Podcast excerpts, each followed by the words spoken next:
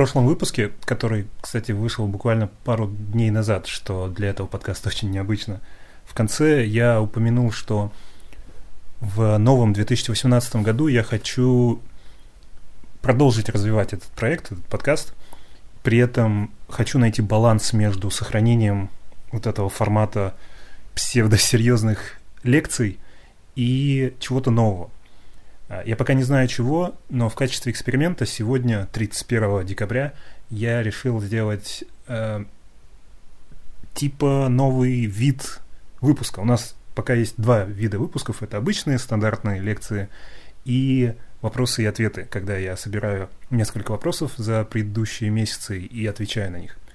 А, сейчас я хочу попробовать третью секцию или третью, третий вид подкаста. Пока у него кодовое название 2 плюс 2. Это простая идея. Я хочу время от времени рассказывать, делиться с вами а, двумя интересными книгами и двумя интересными фильмами. Я стараюсь выбирать не самые популярные книги и фильмы э, не потому, что я такой изысканный и не смотрю и не читаю попсу, а просто потому, что, скорее всего, так будет интереснее, потому что если рекомендовать что-то популярное, то вы или знаете это и любите это, или знаете это и не любите это, и в любом случае ценность немного снижается. Итак, 2 плюс 2 31 декабря 2017 года. Кстати, э, до полуночи осталось 5 часов, так что мне нужно успеть все, еще все это записать и выложить. Но э, еще одна особенность этих выпусков, в отличие от лекций, э, я не буду, скорее всего, в этих выпусках не делать никакого монтажа. И вы, возможно, заметите, что я звучу менее умным в таких выпусках, потому что если не делать монтажа, то можно заметить разные косяки э, и просто билиберду или ошибки и так далее. Итак, первая книга, которую я хочу посоветовать, э, называется по-английски The Annotated Turing. И по-русски русская локализация называется «Читаем Тюринга». Эту книгу написал Чарльз Петцольд. Это не художественная книга. Э, эта фамилия Чарльз Петцольд известна всем кто читал книгу «Код. Тайный язык информатики», по-моему, так называется. Это интересный автор. У него есть книги более стандартные по программированию, знаете, там что-то про C-Sharp или .NET, и есть книги, которые чем-то похожи на этот подкаст в том плане, что я вдохновлялся а, в том числе его книгами.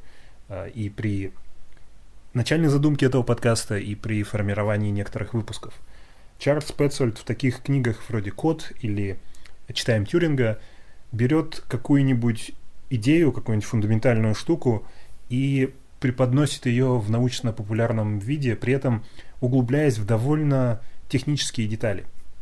И идея вот этой книги «Читаем Тюринга» заключается в том, чтобы взять 36-страничную научную работу Алана Тюринга, с которой, грубо говоря, все началось, и объяснить ее буквально по строчкам, объяснить вообще всю, всю эту научную работу, что в ней происходит, что подразумевается под каждой идеей, расписать все. То есть, иными словами, если 36-страничная научная публикация будет понятна тем, кто готов инвестировать свое время и имеет некоторую математическую подготовку, то эта книга для всех, кто хочет узнать об этом, но не готов э, мучиться и пытаться разобраться самостоятельно. При этом это не просто э, объяснение каждой строчки, а, естественно, очень комплексный, очень интересный э, подход ко всей этой штуке, начиная немного с истории математики и заканчивая последними строками этой научной работы. В этом подкасте, естественно, мы не раз поднимали тему Алана Тюринга, его работы и его вложения в развитие технологий. Э, я думаю, ни одна глубокая тема по информатике, если достаточно глубоко в ней копаться, не обойдется без упоминания этого ученого. И, возможно, вы помните э, о машине Тюринга, мы, мы также говорили в этом подкасте, и в целом, я думаю, вы не раз э, сталкивались, сталкивали, сталкивались с этой, э, с этим понятием. Алан Тюринг написал свою публичную э, научную работу в мае 1936 года. Кстати, буквально через несколько месяцев после того, как похожую научную работу опубликовал Алонзо Чорч. Э, в работе Тюринга, которая называется On Computable Numbers with an Application to the Anscheinungsproblem. Я не знаю, как это читается по-немецки, э, и почему здесь вообще в этом названии есть а, а, какое-то немецкое слово, что оно означает, и почему в названии ничего нет про, как бы, самое главное, про машину Тюринга, где, где программирование, где все, ради чего мы собрались.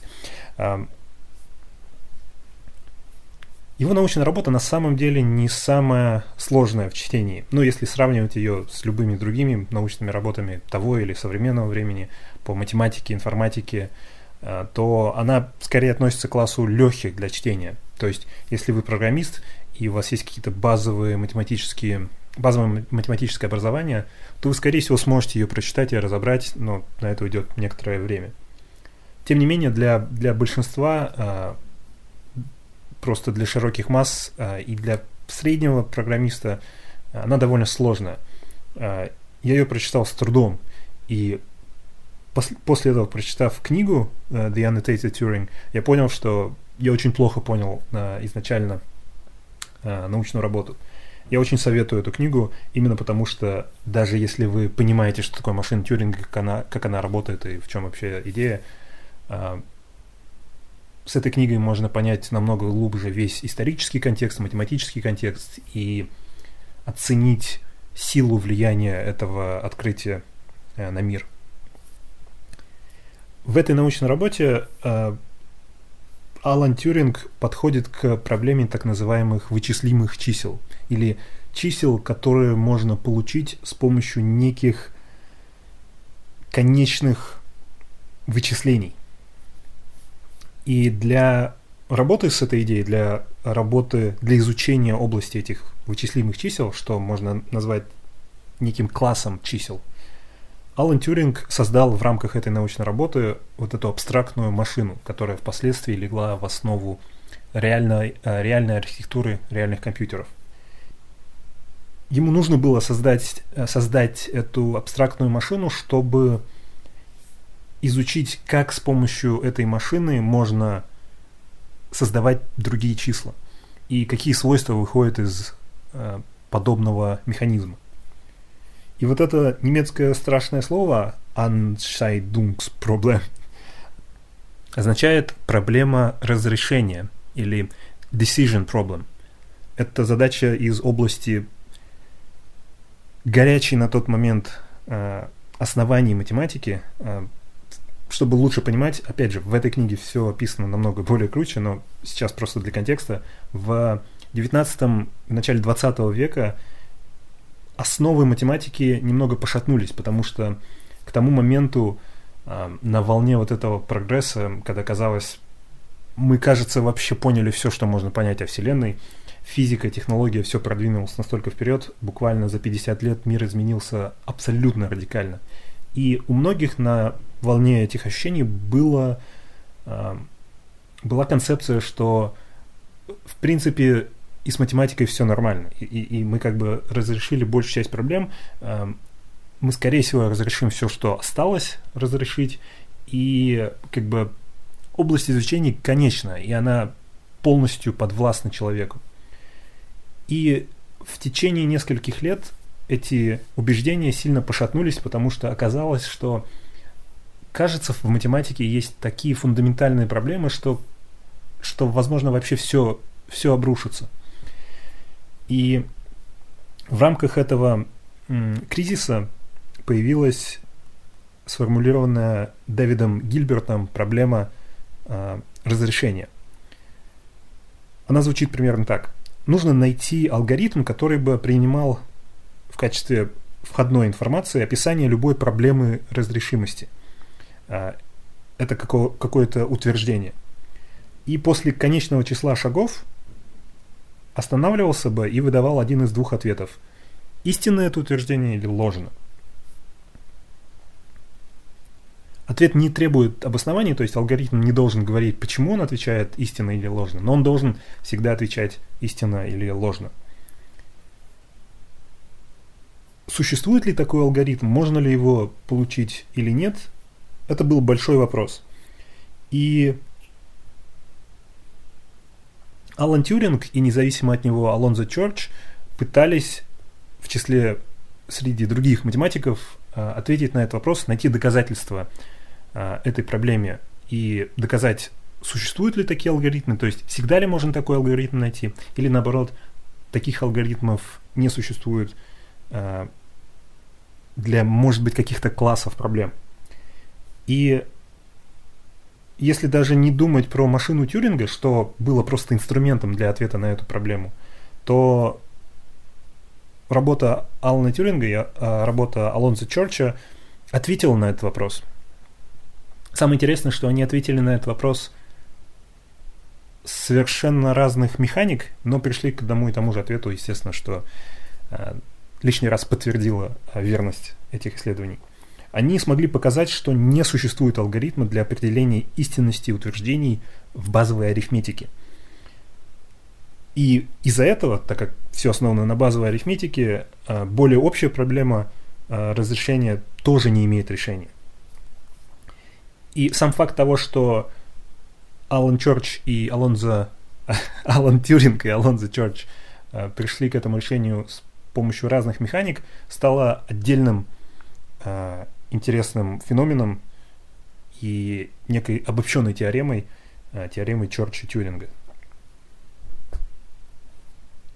Книга начинается с небольшого введения в историю математики, начиная с э, нескольких тысячелетий назад до теоремы Ферма, до теории чисел и до вот этого кризиса математики в начале 20 века.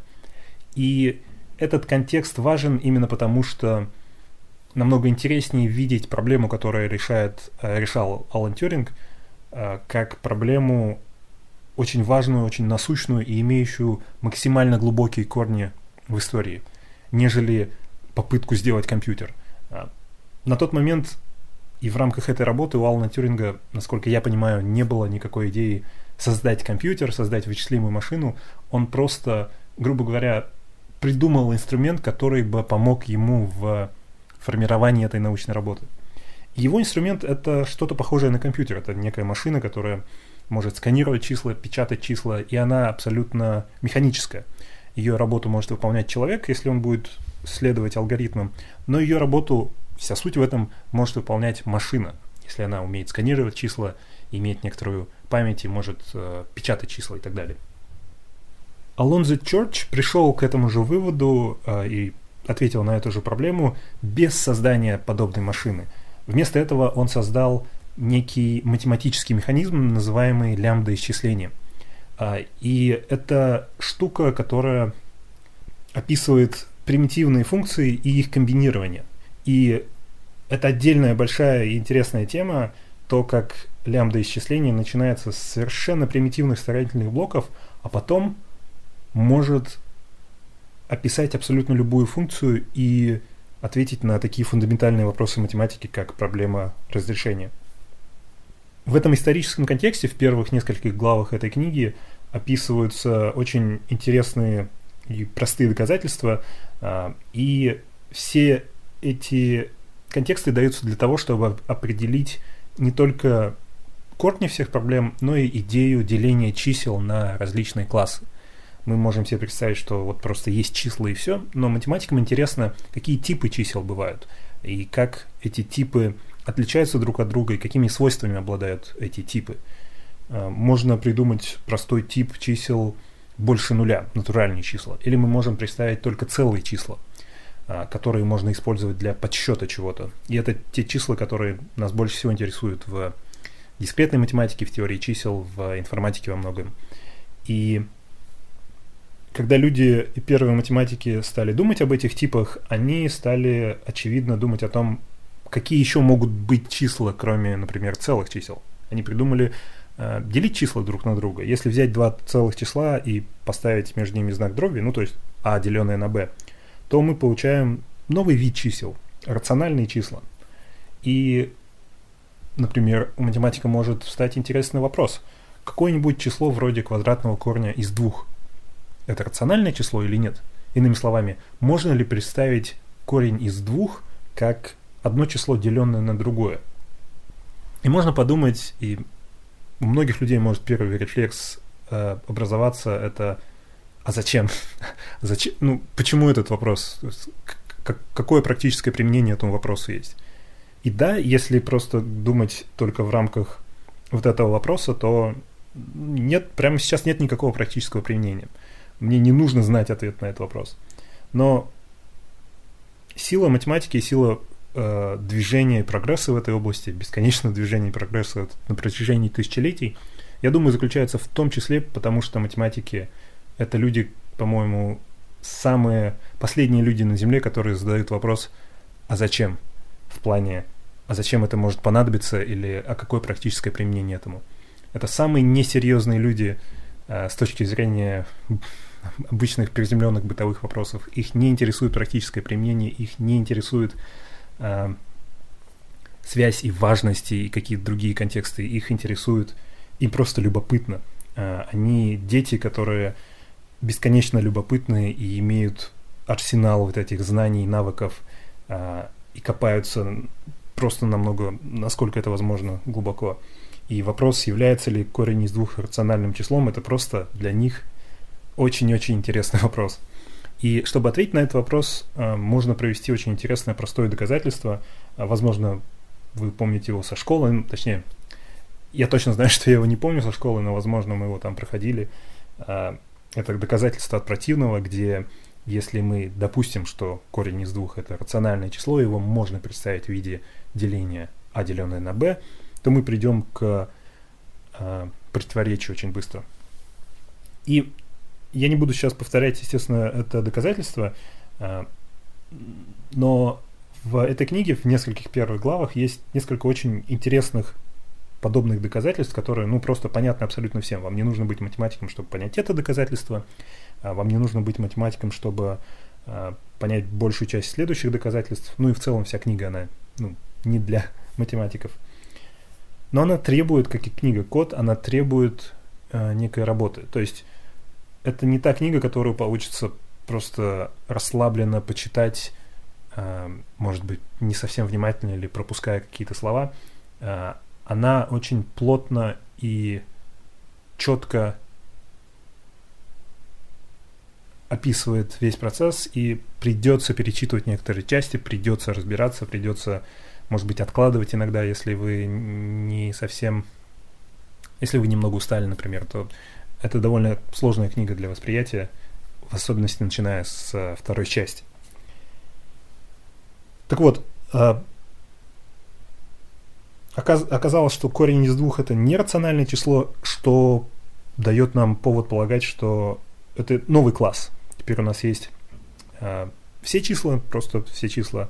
У нас есть целые числа, у нас есть рациональные, и оказывается, теперь у нас есть нерациональные числа и корень из двух это пример нерационального числа. Мы все со школы помним а, алгебру и вот эти алгебраические полиномы, там 5х в пятой степени минус 9х в квадрате плюс 7 равно нулю, что-нибудь такое. И оказывается, что ответом на подобные алгебраические выражения могут быть только определенные числа, а, что дает нам повод выделить еще один тип – Алгебраические числа – это такие числа, которые могут быть ответами вот этих алгебраических выражений. Потом оказывается, что и когда теперь у нас есть несколько таких э, типов, несколько классов, встает вопрос, а как они друг с другом соприкасаются? Может, один класс входит в другой, или они вообще не соприкасаются, или они пересекаются, что дает нам еще один класс – как это все вообще? И опять же, не нужно думать о том, зачем это нужно, это просто интересно. Это какие-то абстрактные вселенные, и у них есть какие-то связи. Они являются просто истиной, и их можно узнать, и их можно изучить, и они могут завораживать. И имея вот этот класс алгебраических чисел, можно задать следующий вопрос. Все ли числа являются алгебраическими, или э, есть числа, которые не могут быть алгебраическими. И оказывается, да, есть числа, которые не могут быть алгебраическими. И такой класс назвали transcendental numbers, как будто они над алгеброй находятся, над вообще классом, э, над, над этим типом математики. И оказывается, что число π это подобное число, оно не может быть э, корнем алгебраического выражения, и по этой причине невозможно э, взять окружность и с помощью линейки на Земле превратить его в ровный квадрат. У вас просто не получится э, что-то, связанное с числом π, разделить на отдельные четные части. Мы можем себе представить, что просто взять окружность и превратить его в квадрат, но если вы это попытаетесь сделать идеально на Земле, скажем, с веревкой и линейкой и компасом, то по сути у вас не получится это сделать просто потому, что у вас математически не получится разделить э, окружность на четыре ровные части.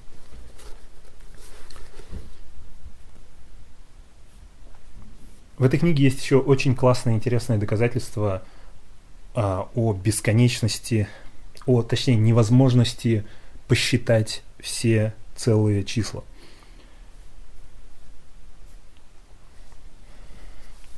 В общем, может, вы чувствуете, как, как мне очень понравилась эта книга. А, это одна из самых интересных математических книг, а, что я читал. И Естественно, фокус этой книги – это машина Тьюринга, это то, как все, вся эта математика и все это привело к открытию э, этой абстрактной машины, и как Тьюринг в эти жалкие 36 страниц текста умудрился, опять же, просто для того, чтобы удобнее работать с этой математикой, он э, придумал такие штуки, как вызов сабрутин, э, что-то вроде вызов отдельной функция в программировании. А, передача функции в другие функции, перегрузка функций, то есть функции с разным количеством параметров, передача функций в перегруженные функции. И в середине этой научной работы он приходит к выводу, что подобная машина может закодировать иррациональные числа. И для закодирования этих чисел достаточно конечного числа. То есть, например, число π это иррациональное число, и после запятой у него бесконечное количество э, цифр. И нет никакого четкого паттерна у этих цифр. То есть нельзя сказать, что там вот просто какие-то цифры, и они вот по такому-то правилу создаются. Э, именно поэтому технически внутри числа π можно найти абсолютно любое число если представить себе вот этот бесконечный паттерн, он бесконечный, у него вообще нет конца, и на первый взгляд все эти числа там вставлены хаотически, все цифры. Это означает, что если очень долго идти туда вдаль, то можно найти, например, ваш телефон там, или день вашего рождения, или закодированное имя и фамилию э, в какой-нибудь кодировке, и в любой другой кодировке, и вообще люб, любой текст. Там можно найти текст «Войны и мира», который последовательно идет, э, что, что очень сложно себе представить, и, в принципе, наш мозг не готов к этому и не может себе представить подобные э, объемы, но фактически это, это так. Такой вывод нам дает э, математика. Так вот, такое число с бесконечным количеством цифр можно запрограммировать с помощью программы, которая будет конечной. Иными словами, можно написать такую программу для машины Тюринга, которая будет печатать число π, пока вы ее не остановите. Она может печатать ее, а, его бесконечно.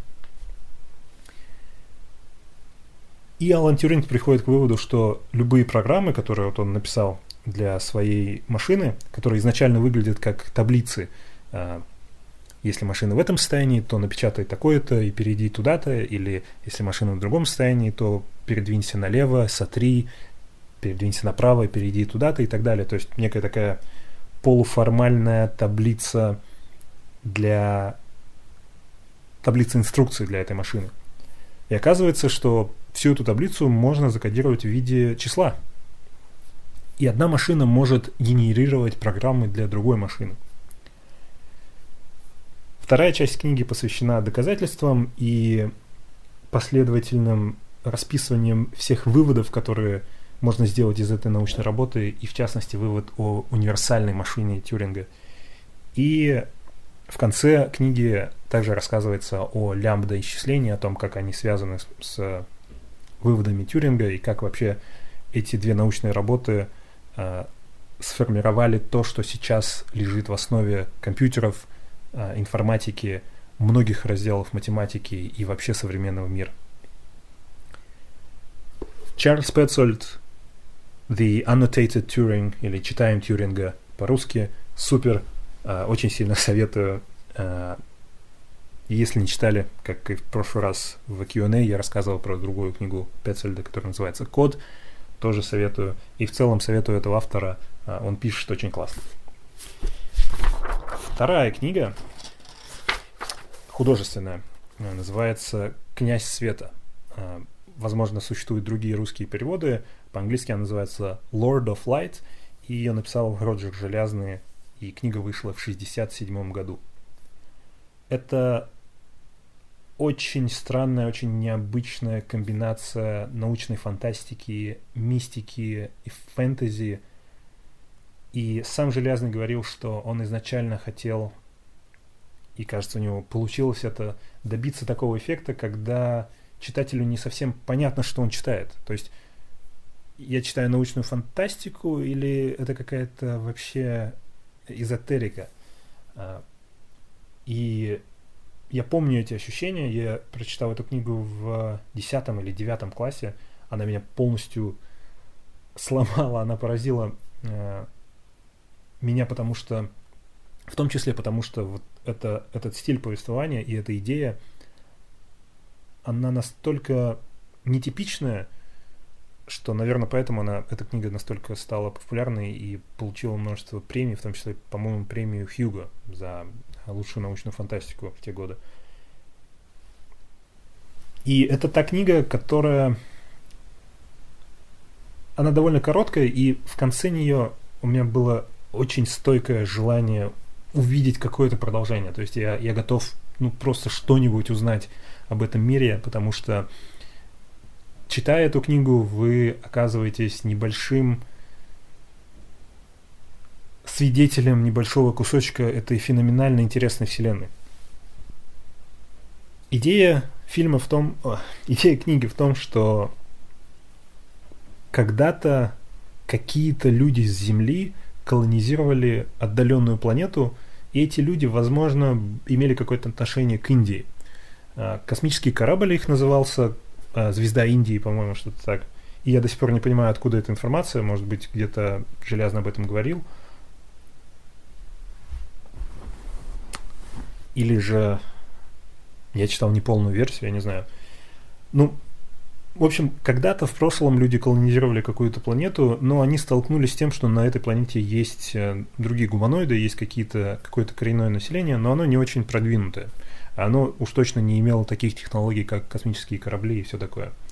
Эти же люди э, имели космические корабли, они э, намного более продвинуты, чем мы сегодня, и они решили колонизировать эту планету, представив себя некими богами. У них есть устройства, позволяющие перемещать что-то вроде души из тела в тело, ну то есть сознание менять э, сознание перемещать из одного тела в другое, что сделало их, в принципе, бессмертными.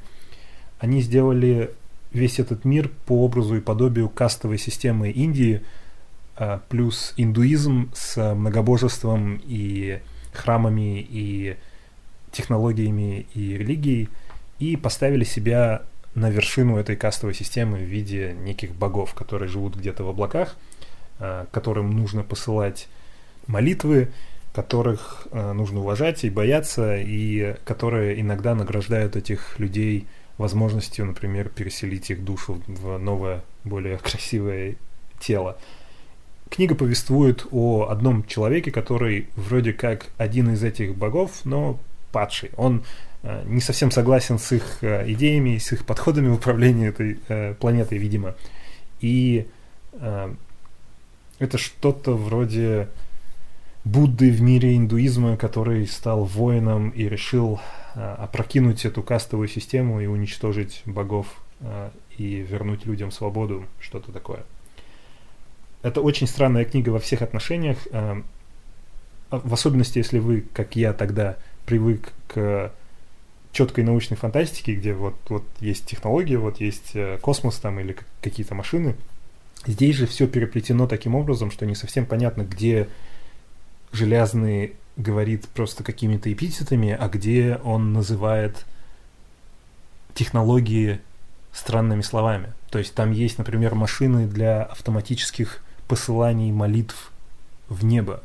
И тут до сих пор непонятно, э, как это работает, зачем это нужно и насколько это вообще технически релевантно.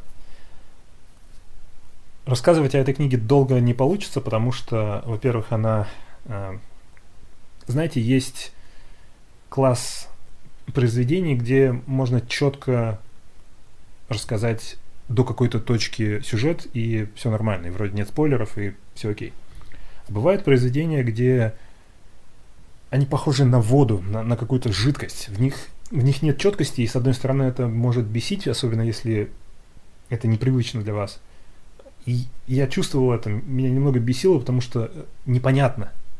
Я чувствовал эту потерю, я чувствовал, как э, меня как будто обманывают, водят за нос, и ощущение от, от прочтения нескольких глав было, как будто я не прочитал это, а увидел во сне. И это все не имеет смысла, и как бы не нужно пытаться здесь разбираться, это все нормально, все так и нужно.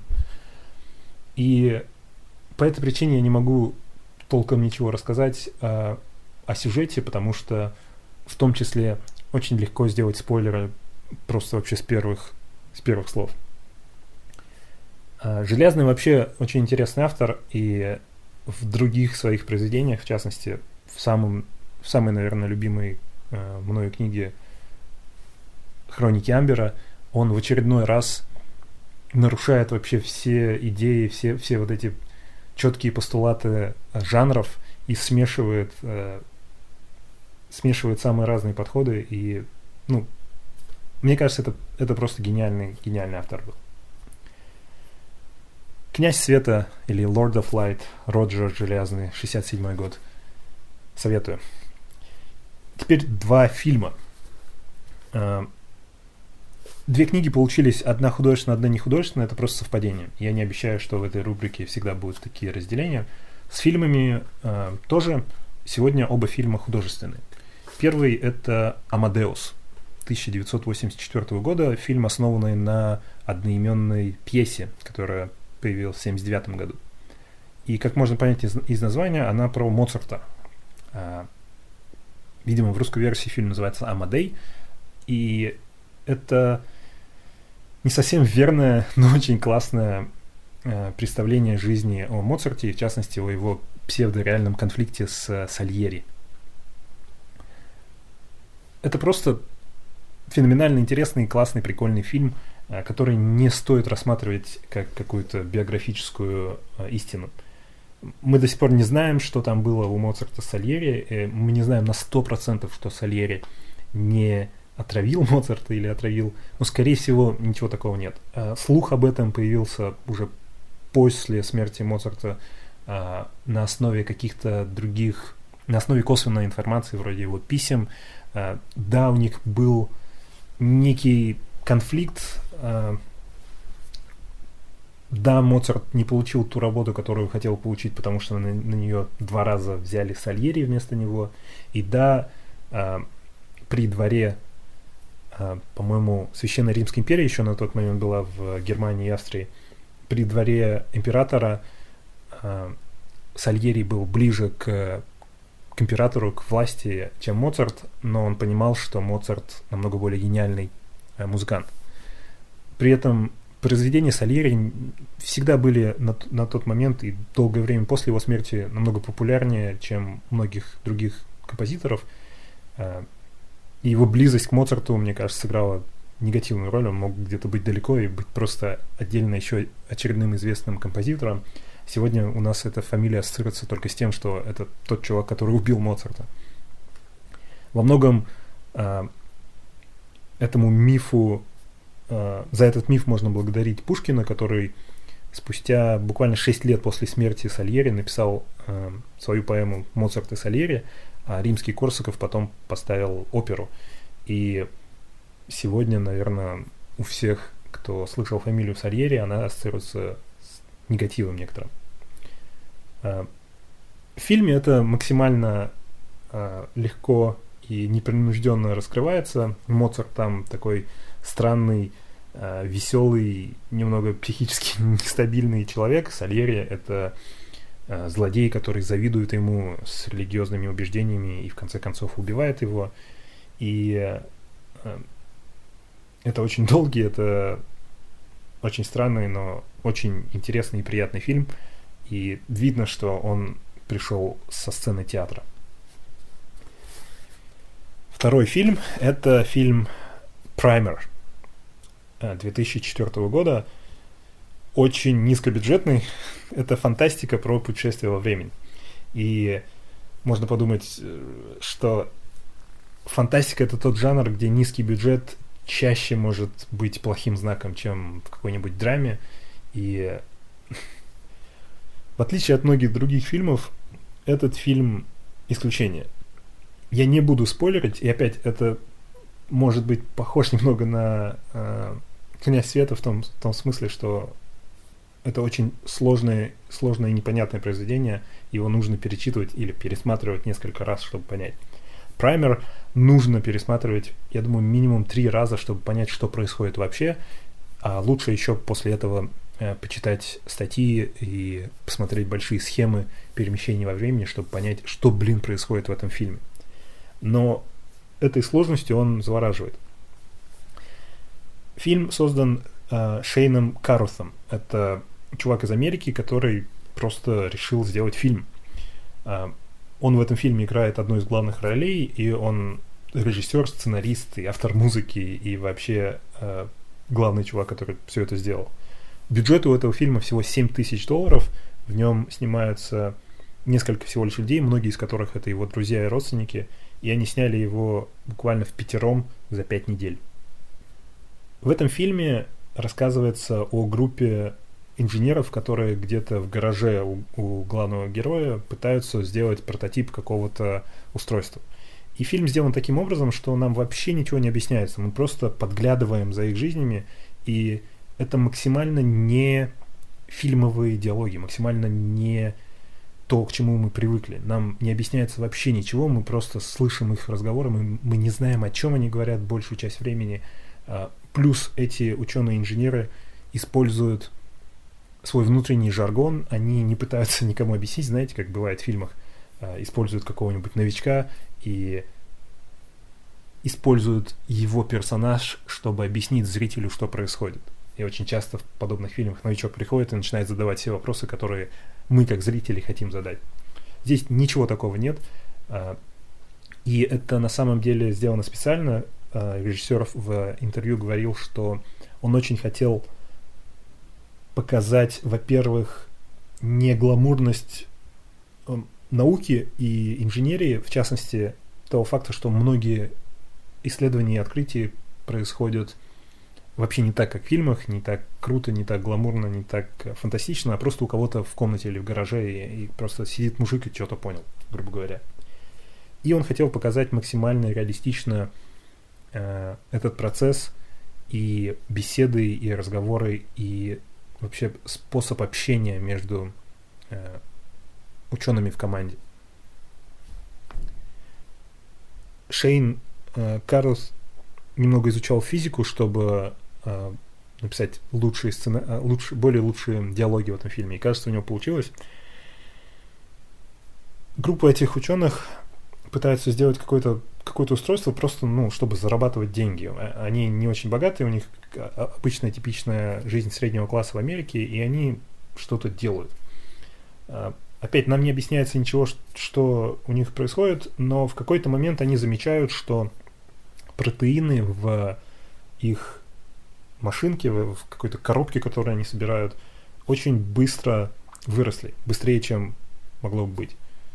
И это может быть связано с чем-то биологическим, это может быть связано с чем-то физическим, но через несколько экспериментов они выясняют, что их эта коробка оказалась машиной времени. Она двигается во времени.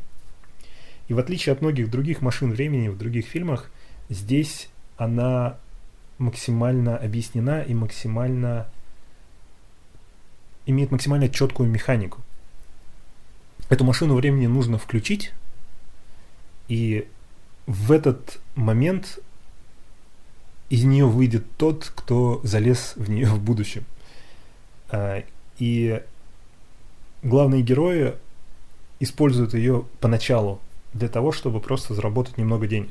Ну, наверное, первая идея у того, кто столкнулся с машиной времени, это как получить из этого выгоду. И выгоду получить вроде как легко, если вернуться в прошлое и использовать какую-то информацию о будущем, например, о изменениях на бирже, чтобы вложить деньги и заработать гарантированный доход. И они пытаются сделать то же самое, при этом машина времени работает таким образом, что нужно запустить эту, эту машину, при том запустить с некой задержкой, чтобы успеть убежать от нее, потому что если я ее запущу сейчас, то я из будущего вылезу из этой машины и столкнусь с собой, и, скорее всего, ничего хорошего не произойдет.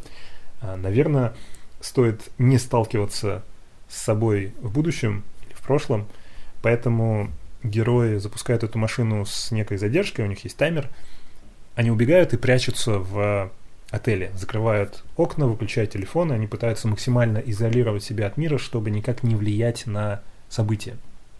И они знают, что в этот момент они, их двойники из будущего, вылезли из машины и используют ту информацию, которую они должны получить, чтобы заработать денег. А, они находятся в отеле несколько часов, потом подходят к этой машине времени, возвращаются к этой, к этой коробке, залазят в нее, и она работает таким образом, что сколько часов вы проведете внутри машины, на столько часов вы отправитесь в прошлое. Иными словами, эта машина просто двигается в прошлое с обычной скоростью, одна секунда в секунду. Они залазят в машину, проводят там столько же, сколько они провели в отеле, и вылезают на том конце и используют знания, которые, будучи э, в отеле, они получили о бирже, чтобы заработать деньги.